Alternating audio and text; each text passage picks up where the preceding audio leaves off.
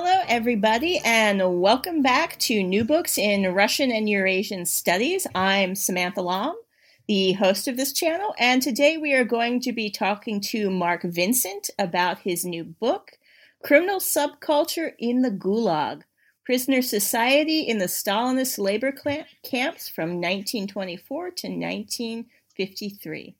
Uh, thank you for being here, Mark. Would you like to tell us a little bit about yourself? Yes, of course. Thank you for having me. It's a real pleasure. Um, so I am Doctor Mark Vincent. Um, you can find me on Twitter at Vincent Criminal. Also um, got a podcast of my own, which is Cult of the Urca podcast. And um, yeah, I'm the author of a, an imminent publication, Um, Criminal Subculture in, in the Gulag. Uh, I've been teaching also in the U K for for a number of years, and so my interests are, are generally um, crime and punishment in the nineteenth and twentieth century in Russia and the Soviet Union. So what got you interested in this topic? Well, um, it really was a film, actually, at the start. So there's um, there's a, a movie called Eastern Promises, which has uh, Viggo Mortensen starring as the So I suppose the, the kind of central character. Um, the film revolves around the Russian mafia in London, and the film's incredibly violent. At the same time that I was, you know, possibly enjoying like Quentin Tarantino style movies as well. But actually, the um, the uh, rituals of the the the Vory, the the thieves, the the gang of um, mobsters who are in London in this movie, got me interested in. Uh, f- At the beginning, the tattoos, but as that went went on, um, more of their uh, different um, behaviours and uh, how influential, I suppose, they were as well. So when most people tend to think of Gulag, they tend to think of political prisoners a la Solzhenitsyn, not really criminals like the Vory. So how much of the Gulag was populated by political prisoners, and how much of them were traditional criminals? Well, um, it really is quite a small fraction of both of those two groups. I, I suppose that um, we have an understanding of political prisoners through the the um, a pantheon of memoirs that is created, and in those memoirs, there's a very strong presence of um, you know, criminals, criminal gangs. Um, but actually, the majority of people who are incarcerated, at least in the period that I'm um, looking at, um, are actually just. Are just kind of ordinary people who are who are sentenced for what is regarded as kind of uh, everyday life crimes, you know, turning up for for for, for late uh, if you're working in a factory, for example. So, um, despite the fact that we have a, an understanding of the the criminals and the politicals, this very strong binary of the two groups, the majority of Gulag inmates actually come from uh from what's normally like considered just just a kind of uh, an ordinary background. Were there differences in the way these groups were treated? I know you're particularly looking at the Vory. Were they treated differently or more harshly than non-Vory prisoners in the Gulag? I think, if anything, they probably um, have a much more lenient time. I think there is a very curious relationship between um, the authorities and these uh, these criminal gangs that, that form. Um, and for the most part of my book, at least up until the Second World War, they're not quite the Vory in, in the way that we that we understand them. They're more just kind of ad hoc gangs um, who who come together through, you know, like um, if they're if they're from the from the same city or the same street even, um, or if they're in, incarcerated for similar crimes. I think those those those gangs get that, you know, that the the agency that they have because of um, the lack of, of staffing in a lot of regions. So there has to be this this, this kind of balance between um, what the authorities and what the guards can do in terms of monitoring the prisoners, and uh, in order to um, in order to control prisoner society, they they get they give a, a little bit of uh, leeway to, to these criminal gangs. So I think, if anything, they they perhaps um, get away with a lot that they probably shouldn't. Well, it, it does seem, I mean, my research is collective farms, but that uh, understaffing, under-resource, lack of resources is sort of the, you know, mark of the Stalinist era. Nobody had enough people to effectively monitor anything. And so as long as no one was doing anything incredibly terrible, you know, small crimes such as, you know, embezzlement, drunkenness and stuff were often overlooked. Mm, absolutely. I think, and this is why we don't see any large-scale uprisings in the in the Gulag until uh, in, until it really peaks in terms of um, pr- prisoner population and, and uh, following um, Stalin's death in, in nineteen fifty-three and the amnesties as well. I think that this um, the, this equilibrium is kind of is kind of maintained reasonably well up until that point. So were there any other factors that paved the way for the growth of organized crime and the rise of the Vory within the political or the penal system? I think um, the the Second World War is absolutely crucial to uh, to what happens with the development of the uh, organized crime groups afterwards. So what we have at the uh, at the start of the Second World War, fairly obviously, is uh, large numbers of prisoners Um, going off to fight on the front lines in penal battalions. I think um, I'm right in saying it's about a million prisoners uh, leave the camps to go and participate. And so what happens on their return is that the prisoners who have left to fight in these battalions are met by um, recidivist criminals who've stayed inside the camps. And um, that um, cooperation with the regime and fighting, you know, in the Red Army and for, for the Soviet Union brings these two groups into direct conflict, and uh, that's where we really see the kind of um, birth of the of the Vory. That's uh, really um, a very strong foundational myth for them comes through this uh, this this war between different criminal gangs because of participation or or, or non-participation in, in World War Two. So how did the Vory start defining themselves? You you said initially that that was basically Zemlyachistva, people from similar areas who just sort of grouped together for survival. How do they start transforming into, uh, you know, this caste of organized crime, Russian mafia we think of today? Uh, so I think when we when we have this uh, this this this this divide, this fracture in, in terms of um, criminal kind of recidivist society, and the different groups um, start to um, tattoo themselves in, in various ways to indicate the factions that they belong to. So uh, we we have the, the the Vory and other kind of splinter groups from from the Vory, names such as the Departed. Um, And, and so on, and then opposing them, we have the the bitches, the Suki, uh, and so both of these groups um, begin to tattoo themselves to indicate that they are they are part of one group or another, and this is where we see a change in the tattoo culture from really being um, it, you know the, the the codified part of tattoos up until that point had been more to indicate if you were an arsonist or if you were a bandit or a, a you know whatever a cr- criminal profession um that, that you know you claimed as your speciality. So um with the Second World War we see this fracturing, and that is reflected in the, in the um in the uh, tattoos of the prisoners from from you know kind of immediate post Second World War period onwards. So what kind of tattoo culture existed uh pre World War One or World War Two? I mean, it, was there a czarist tattoo culture well, among criminals? Well, so I was going to I was going to follow up on that by saying that there is actually one that's pre World War One, and there is a there is a um a, a kind of czarist tattoo culture, and um some of the um criminologists um in the early in the early nineteen twenties are writing about this, and also we can go even further back, and some of the reports of of um of Sahalin Island talk about the tattoos as well, but those um.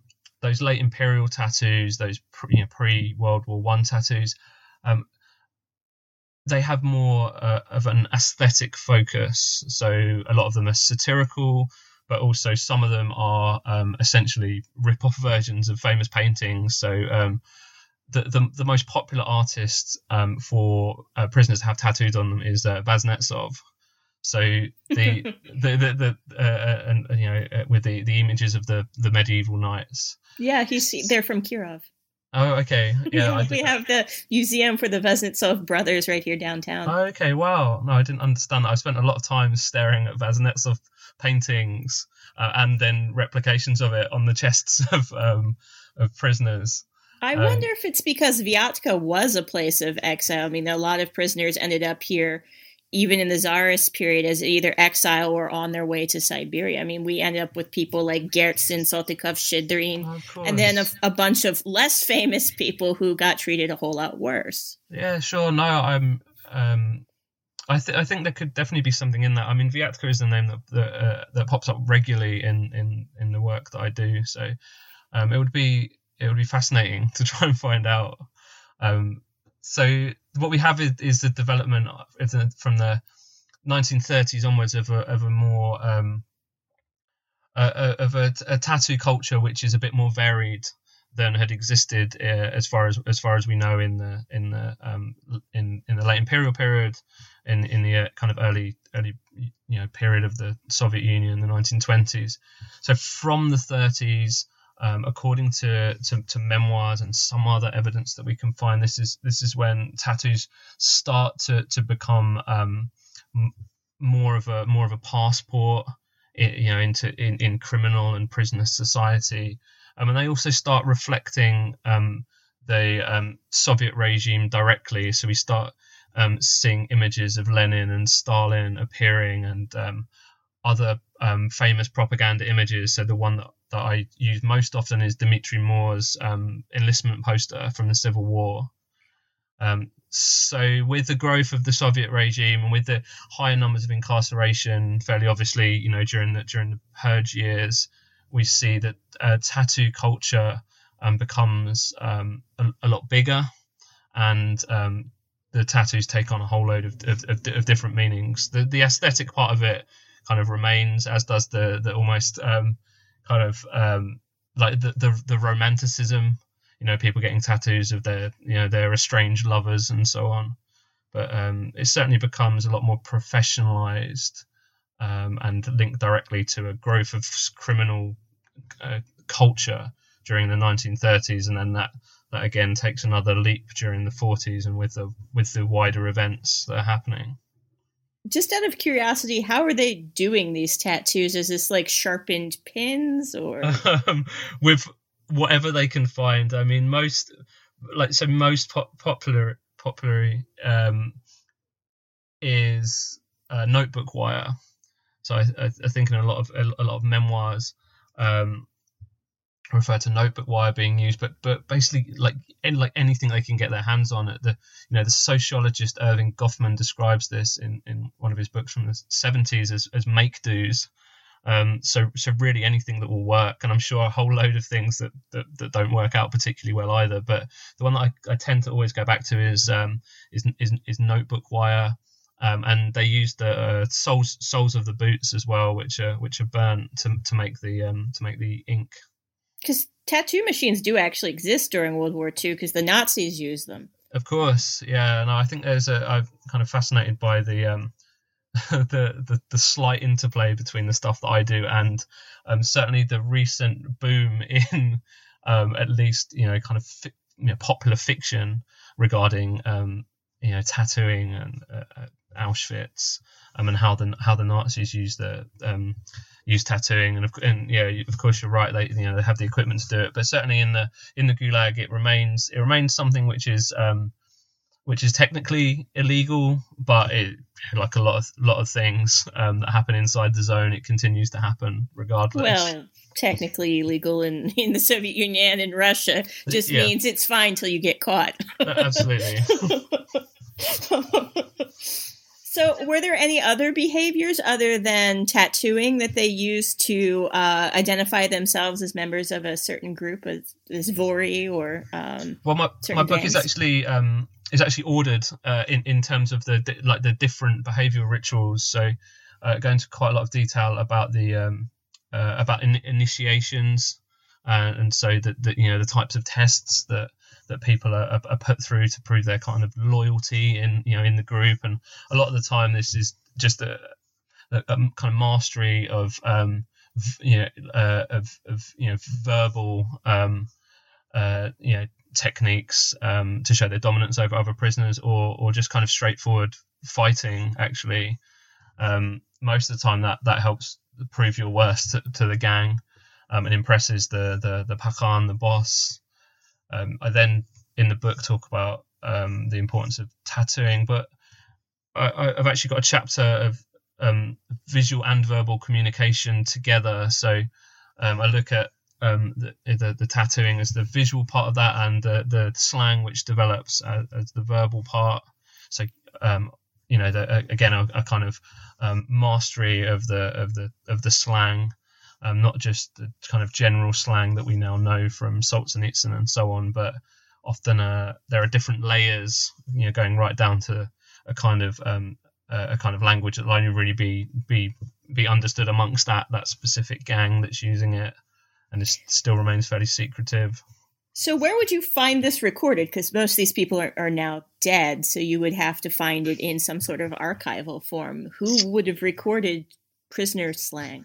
Um, well, most prominently um, Jacques Rossi. So, uh, so Jacques Rossi is a prisoner who who's re- reasonably well known. He's not right, you know, he's not in the kind of top five uh, Gulag inmates. You know, that would you know, still be Solzhenitsyn and Ginsburg and so on. But Jacques Rossi actually um, publishes a Gulag handbook, um, which which I, I, I believe I'm right in saying comes out in the seventies. So um, Rossi records slang from his experience in the in the in the forties and in the fifties. There are also dictionaries of slang which exist um, in the late imperial period, in the nineteen twenties. There's a bit of a gap actually in the in the thirties, um, and and um, again, fairly obviously, there's a lot of dictionaries of slang which emerge with the growth of more organised crime in the eighties and nineties. So I've, I've used a lot of a, a lot of those dictionaries, um, memoirs where you know where where I've been able to. Um, published and unpublished, so I've kind of benefited from from the some of the Memorial Society archives. Um, so the real answer is um, a whole load of different places. It's yeah, quite a it's quite a uh, quite a patchwork, quite a mosaic um, to to to at least put put that part of it together. How do you, as a non-native speaker, figure out that this is slang? Because some of these words are, you know, otherwise normal words. Like I, I have some interesting Russian friends. You know, one of them told me like "pitukh." Uh, you know, of course, it's a normal Russian word for uh, rooster, but it also apparently, I guess, is somebody who is sodomized in prison. Yep, of course, um, yes. So how how would you figure that out when you don't have the cultural context? I mean, I cross I, like I like. Um, personally, I try to cross-reference um, everything as much as possible, but again, again, the, the most honest answer is um, I bombard my Russian friends with emails um, and and um, ask them to help me out with it as well. Like as uh, yeah, as a non-native speaker, and and and also um, different generations, you know. Mm-hmm. So I have a variety of different Russian friends, but actually, uh, my um, my my Russian translator from the U K who who, who grew up in Moscow. Uh, who's in a in her sixties now? She's she's my kind of go-to person, uh, Veronica Balka, um, who's a wonderful translator in her own right. Um, so, I, I mean, I, I I have to be quite resourceful, I think, in in the in the way that I um, use uh, friends or kind of wider contacts, and um, a lot of the a lot of the time you can find the the the the the, the slang. Leaves the camps as well. We, you know, we have a revolving door in the Gulag of twenty percent of prisoners um, leaving every year, even at the height of, um, of the terror. So um, quite a lot of the language, uh, as, I'm, as I'm sure you're aware, um, ends up just kind of being part of, um, I suppose, uh, what we might term as like colloquial Russian, um, especially with um, people like um, Vysotsky and his popularity. Uh, Uh, and and to the you know to the point where now um, people have um, picked apart um, parts of Putin's speeches and and um, d- and drawn out words and phrases that come directly from either you know Criminal Society or, or more directly um, the Gulag. Well, I mean, English has phrases like that, like punk is actually sure, apparently yeah. equivalent to pitu initially.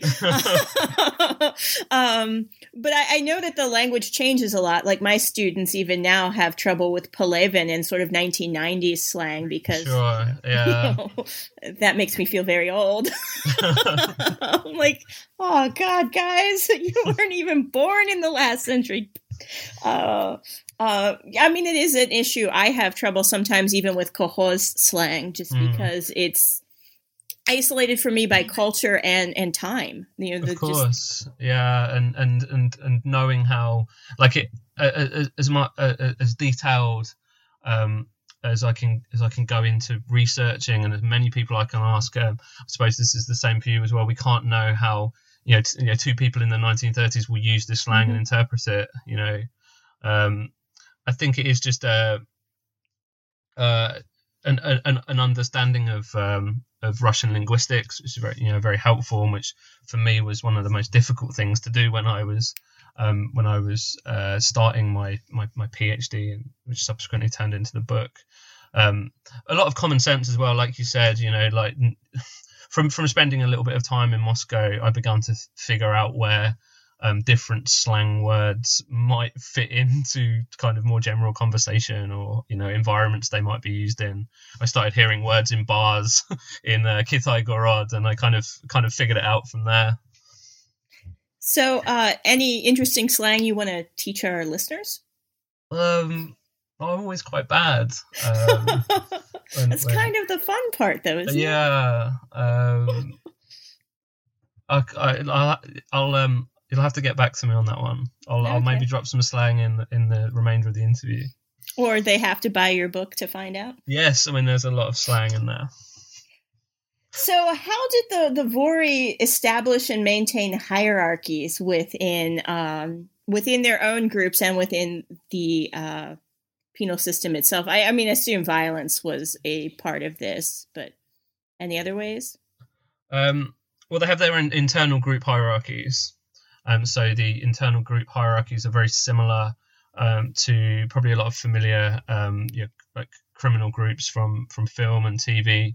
So you have a, a leader who is m- most um, often uh, referred to as the Pahan, um, you know, the boss, um, and then will delegate down to uh, to the uh, to Shestyurki, so sixers, they're, they're kind of lackeys, um, and then under that you have um uh. A, a large number of other gang members who are kind of, for want of a better expression, all kind of squabbling and vying for, for position and to, to, to prove their um you know their their worth and their loyalty to to the to the boss, to the Pahan, but also to the to the group in a more in a more general sense. Is this a family like structure like the Italian organized crime, or is this more like you would see from like South South American gangs? I I, w- I, I would say more South American gangs. Um, I make the comparisons in the book of U S gangs and um, and South African prison gangs, so the, the numbers gangs in, in, in South Africa. Um, but yeah, like extremely extremely vertical, and uh, and yeah yeah def, def, yeah def, not not defined um, by familial ties in, in the same way. I think that's a very big difference between the um, the Russian mafia, or, you know, the the Vory, and the Sicilian mafia.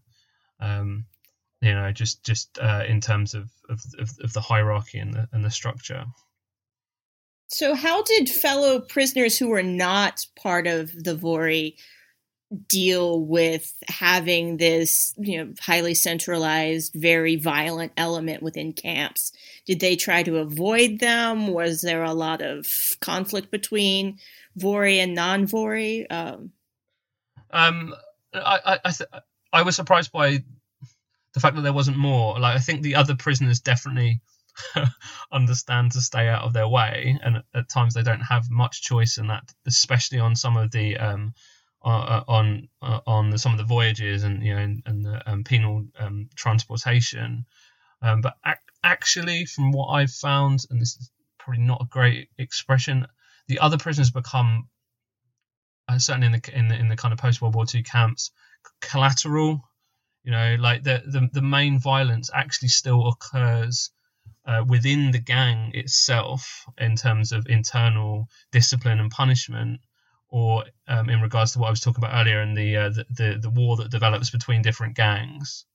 And um, there is violence um, at times which is directed towards uh, the guards and uh, you know other other staff of the of the um, of the camps, but actually. Um, In looking at the different accounts of violence perpetrated by by recidivist criminals, by criminal gangs, it, it's mainly towards their, their their kind of own, if that if that makes sense.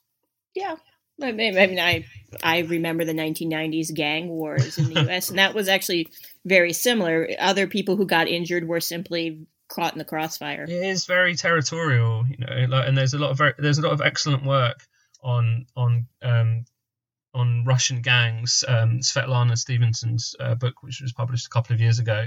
And there is a huge, um, huge amount of interplay between the gangs that Svetlana talks about in um, in, in, in, in the nineties and the, the two thousands, and the, the gangs that I look at in the nineteen twenties, nineteen thirties, and you know, into the forties. So I, I think it I, I think it is the, the, the gangs that I look at dominate certain areas of the barracks. Um, Uh, and they have complete uh, agency uh, over um, the um, prisoner transportation process at times. Um, but certainly the gangs that I that I look at, they know they know what they can get away with in some areas, and and and not others. So, for instance, that when they get taken to the work site, there is um, there is there is very little violence that occurs there, because as soon as it does, then the chances are that they're going to be shot by guards. So uh, it is incredibly territorial. So how does this violence a- affect the camp and colony personnel too? Because they, you said they were understaffed. Um, and do they grant concessions to the, the Vory to avoid violence? Um, or are they very strict? Because, you know, the, the normal person thinks of the gulag as, you know, you put a toe out of line and something truly terrible happens to mm. you. Um. I think they, I think they allow the um, the the, the um, criminal gangs, um, and the the and the more the, the leader of the gangs. Well, if you re, you know reading through the memoirs, will often have the most say in this. There, there'll actually be a, a link between the staff, at least the low level staff, uh, and and um, the, the the criminal authorities, um, and sometimes this will this will involve um, you know, running the black market. In, in a way which the staff and the, you know, the, the high-ranking prisoners are directly linked. But uh, I think that the general approach of the authorities is to al- allow the dominance of the of the gangs in some areas, um, because that won't then, in in in in theory, turn into a large-scale uprising. And and also the biggest concern to the authorities is still um, the political prisoners and the, the spread of of. the spread of um, subversive ideas in the way that they that they look at it. Um, so they see the criminal gangs as being kind of, you know, socially close, or, or uh, in, in terms of their potential redeemability. So um, they allow them concessions, again, for for want of a for want of a different uh, you know expression for it, um, because that allows them to reach their or, or to get closer towards their overarching goals. In terms of what the um, camp authorities want want from you know from, from the from the labor camp system. So, do the Vory participate in any of the re-education programs? Because I know the political prisoners were often not really supposed to, though they occasionally did, um, and that the the Gulag did actually offer things like theater circle and football. I can't really imagine you know, Russian mafia doing you know the Nutcracker, but um, no. Well, I'm just going to highlight it. There's a very good article by Stephen Maddox on on football in the Gulag that I read recently. Um, I do look at um, some of these activities. So a, a, a lot of the information that I found about the labor camps of the nineteen twenties comes through the prisoner newspaper. Um, but I, like overwhelmingly in the nineteen twenties, it's what we would we, we describe as political prisoners who are who are participating in the prisoner newspaper and also in the theatre, to the point where um, the um, the the prisoners from a more of a kind of recidivist working class background get very frustrated and actually start writing complaints to the newspaper that their voices aren't being heard in it. Um, there, there's also a um, a, a theatre company, um, a, a Solovetsky on you know the, the the Solovetsky Archipelago, which is formed of um, of svayi. So kind of like this is a term for like our own in in, in terms of you know from being a work kind of working class um, recidivist background. So um, there there. There, there is a partial um, corroboration between the kind of um, recidivist groups that I look at and the the re-education programs, um, but but actually a lot of the time, the you know especially when we get later into the nineteen thirties, the the, the criminals I'm looking at, um, they're more likely just to um, like to, to refuse to take part in any work duties and any cultural uh, educational activities whatsoever. Um, because they still, in, in terms of criminal society, they still see it as um, they still see it as collaborating with we uh, with with the regime, um, with with which is which is their most you know sh- str- their most strident, their most uh, strongest kind of tenant um, in terms of criminal and recidivist society is um, don't don't coll- collaborate with the authorities, basically. So um, the real answer is that it's very complicated. There is part, partial evidence, but um, certainly it doesn't work. Like the attempts by the uh, the regime to get the recidivists to take part in it, you know, on a large scale, it um, is pretty unsuccessful. That leads me to my next question about work refusal. It's commonly accepted that refusing to work was carried grave punishment, both inside and outside of the Gulag. Um, inside the Gulag, it could get you stuff like reduced rations, trip mm-hmm. to the isolator. Uh, but the Vory, as you said, don't want to cooperate with the Soviet government. So how do they react or circumvent being punished for refusing to work? Um. So a lot of the time they accept a trip to the isolator, uh, and you can read a lot of um, a lot of accounts from where other prisoners have ended have ended up being, you know, in these in these um, you know, almost like kind of you know, punishment compounds with a lot of you know criminal recidivists. Um, they they kind of accept um, that if you know um, if if they don't want to work, then then they'll take the pun- they'll take the punishment, they'll take the the hit um, for it. Other than just accepting that if you're not going to work, you're just going to get thrown into an isolator, um, there is a lot of hypocrisy in it as well. I mean, a lot there are there are lots and lots of memoir accounts which do show that um, that that what I might term as you know, criminal recidivists are taking part in work activities, despite the fact that it's again it's it's their kind of number one rule to not work to not work for the regime. So. Um, Is that because they get more food and in some cases a chance for earlier release? I think it works on a it works on a really. Um, I mean, it would it depends on how that camp functions and even that sub department of the camp sometimes. Yeah, I think the most important thing to remember is that um, you know, as for all prisoners, the, the criminal recidivists are are trying to survive, but what they often create is a is a kind of alternate route to rations. Because they can steal it from other prisoners, they can they can have that you know they can they can um um put, they can they can trick other prisoners into playing cards against them and then cheat and then take their take their rations and take their jacket and so on. Um, so I think it, I think it really does depend on the situation at, at that particular camp at that particular time as to as to how the um, you know, the um the, the criminal gangs behave. I, I think that from what I've you know from what I've seen in the memoirs, this is another fairly obvious point, is they're quite streetwise, um, and they will they will figure out ways to circumvent the system. Well, it's just very Russian in general. Well, yeah, I think you could say that about a lot of uh, a lot a lot of uh, a lot of prisoners around the globe. Oh, no, I, I don't even mean prisoners. I mean, my kohosniki are masters at not doing what they're supposed to. Yeah, yeah, of, yeah, of, yeah, and of course. Um, and the wider things that we see in, in Soviet society, you know, per, you know personal connections, mm-hmm. um, swindling the boss. Um, this is all this is all taking place. You know, Tufta is, is this is all taking place in the Gulag as well. Um, Getting them to turn a blind eye to you basically running private industry. Yeah. Um, yeah. So you talk a little bit about gambling and you sort of use it as a, sort of a micro history of prison life. Why was gambling important and how did playing cards reflect larger realities? Why do you focus on it in the book?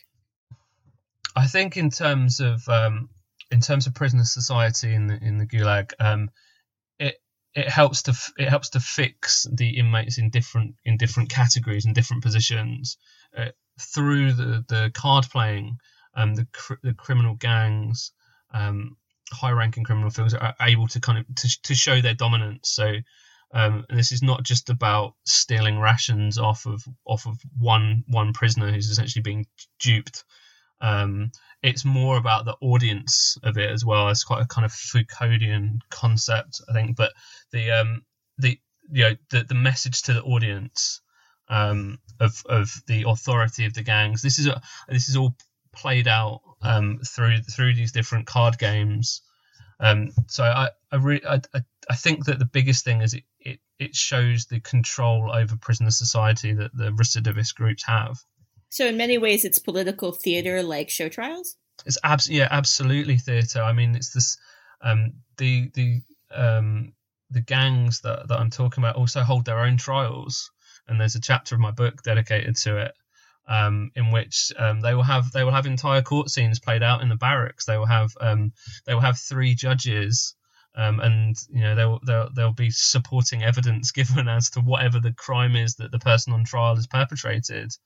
Um, so they are they are directly mimicking the judicial process and, you know, the Moscow show trials, the, the you know, the case of uh, uh, Comrade Pavlik. Um, I think, you know, like Rus- Russian history has a, has a very long tradition of these visual forms of punishment that exists. Mm-hmm. You know, right up until today, with the you know more recent trials of you know, Magnitsky and uh, Pussy Riot, so um, yeah, it's like it's, it's absolutely for the benefit of, of, of the audience. As I mean, as a lot of prisoner society is, these you know the the, the, the, the micro movements, you know, even the t- even the tiniest um, the tiniest word or gesture, uh, suggestion, they can they can mean you know so much more because of um, because of that particular situation within the within the barbed wire of the of the labor camp. And what happens to these people who are members of these Vory societies once they're released? Do these criminal subcultures continue to influence their lives upon release? Are they mostly recidivists? Um, and does this lead to the creation of some sort of criminal class? Well, um, there there is... Um, a lot of concern uh, with the, the amnesties in nineteen fifty-three about a uh, a cult of criminality forming. So, and there's a, a wonderful film, um, Cold Summer of nineteen fifty-three, uh, which, which um, is is very um, explicit in um, the potential dangers of these amnesties and the, you know, large groups of recidivists kind of running running um, havoc in the countryside. Um, so, following the um, the the amnesties following. following Stalin's death, yeah there, yeah, there is a very high rate of recidivism. Um, so, uh, I mean, a lot of the a lot of the prisoners who are released, the non-political prisoners who are released, um, end up end up back in the camps quite quickly. Um, you know, quite quite often um, they'll be arrested at um, train stations. Um, you know, kind of singing singing songs like against the regime, or you know, taking part in criminalized activities. Um, there's a, a wonderful book by Alan Barenberg on Vorkuta, which talks about the problems caused by um, by, by by criminal gangs, essentially following the the, the amnesties in nineteen fifty-three. Um, they they they really do just. Um, f- like f- filter off all over the place if they if, if they don't end up going back into the camp system. The camp system, of course, has you know shrunk quite a lot at this point, uh, and also criminal subculture starts entering the mainstream through through Vysotsky uh, and and you know other other kind of popular singers during that time. So um, it's it's a complicated picture that we we do start to then see the growth of organised crime gangs from the seventies onwards and. Um, and that's when the you know the Vory really do come to the forefront um, uh, of of life in the Soviet Union, the the you know the, the, the eighties and the nineties, and you know you know um, leading to the, the the images that I think we're all very familiar with, you know, during the the um, Yeltsin period and the dominance of the of the mafia during that time. So do people end up becoming recidivists because of the restrictions placed on them as former criminals? Because I know, for example, a lot of the political prisoners get out with really serious restrictions about where they can live, what kind of jobs they can have, um, if they can go to educational institutions or not. Or is it because the people have become sort of invested in this criminal culture? No, they they, they do suffer the same restrictions. You know, the um, uh, is it, is it one hundred one kilometers, I think it is, uh, you know, uh, and the, the the the regime cities that um, certain people are not allowed into. Um, so there there is a a, a real um, a real problem with being able to travel around afterwards, um, in a very similar sense to what happens with some of the um, you know, quote unquote like political prisoners, some of the people who write memoirs, you know, um, you know, um, Ginsburg ends up ends up uh, ends up staying after her sentence, you know, and she kind of uh, forms a, a life for, for herself um, in this in the same region, largely that, that she's been um, incarcerated in. And I think this is the same for a lot of uh, a lot of the criminal recidivists. You know, like it, um, they're large expanses to travel. you know, you need resources to do it. Are they and, given passports? Because collective uh, farmers don't get passports till the nineteen seventies unless they go through a whole series of applications through their collective farm and then the rural Soviet, and they have to go to certain um, predpriati enterprises, uh, and that makes it difficult for them to travel. Are uh, former criminals denied passports? Um, I don't know if they're necessarily denied. I, I, um, I don't think they really, uh, a lot of them really, um, like seriously um, uh, invest in the idea of having passports. You know, uh, I think that the networks that they've formed inside the camps largely continue afterwards, and um, they're.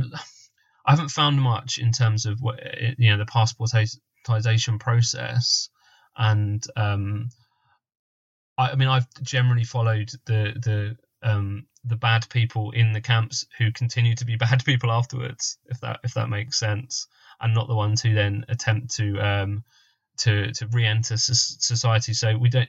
Like I, I certainly haven't found recidivism in the you know the our, our understanding of it now, and people becoming reformed and entering back into society, um, because it's easier for me to follow um you know arrest arrests and so on in terms of the you know what what's left behind for me as a researcher. So um, it'll be really interesting to go into that. Actually, I'd, I'd what I'd love to do. This book ends in, in ends in nineteen fifty-three with um with the death of Stalin, and has a little a little epilogue, but project that I'm working on now goes a lot further into the to the sixties and the seventies, so I think that the the, the passportization you know part of you know what I've done in the past could, could definitely be developed much further.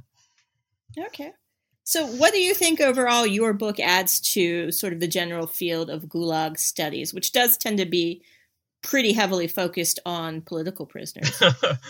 yeah um My best answer is that there isn't another book like this. Um, you know, this is filling a really, a really kind of huge gap in the scholarship.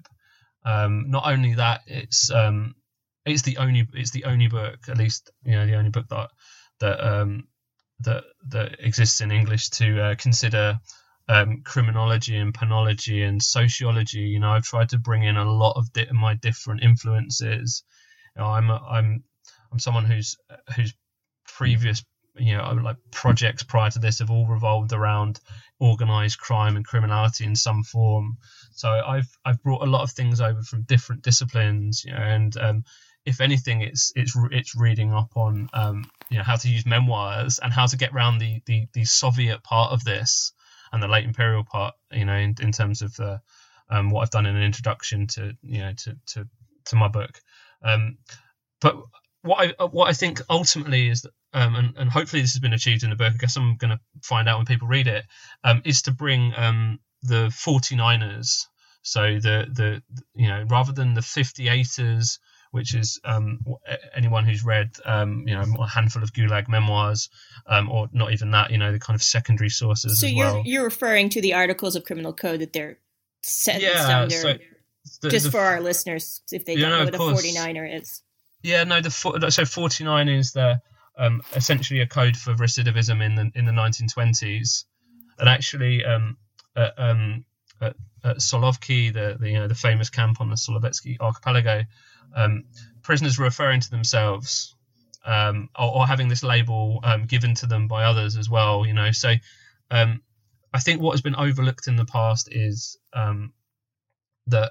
Um, d- despite the fact that we know a lot about the fifty-eighters, the other groups are also known by their particular, you know, criminal code designation as well. And, and so, fifty-eight is uh, counter-revolutionary agitation, right? Yes, which okay. is what the majority of um, memoirists are are incarcerated under. Um, I mean, that is in it. Like the problem with using any criminal code is that they're always open to a massive amount of interpretation. Um, and they're they're very they're very broad, um, so I've I've tried to bring um, the 49ers, so the, the you know the kind of criminal recidivists, um, more into view, you know, and, and in an attempt to hopefully encourage other people to look at um, different groups of nationalities, you know, who who are obviously imprisoned under um, at t- at times different different codes as well. Um, the real the real um, kind of biggest thing that I discovered from reading a lot of memoirs, especially um, in Russian, is is that these these different codes, these you know, forty-niners, thirty-fivers, fifty-eighters. I mean, that's how that's how prisoners uh, and the authorities, um, you know, like used to used to refer to each other in the camps. And I, I don't think that's been um, emphasised as much as, as it could have been in in previous work on, on the Gulag. Okay. Um, so thank you for, for being here. Maybe you'd like to tell us what you're working on next. uh, um, yeah, I'd love to. I'm working on a uh, a tattoo project. So tattoos are part of um, a part of my um, my book on criminal subculture, but actually.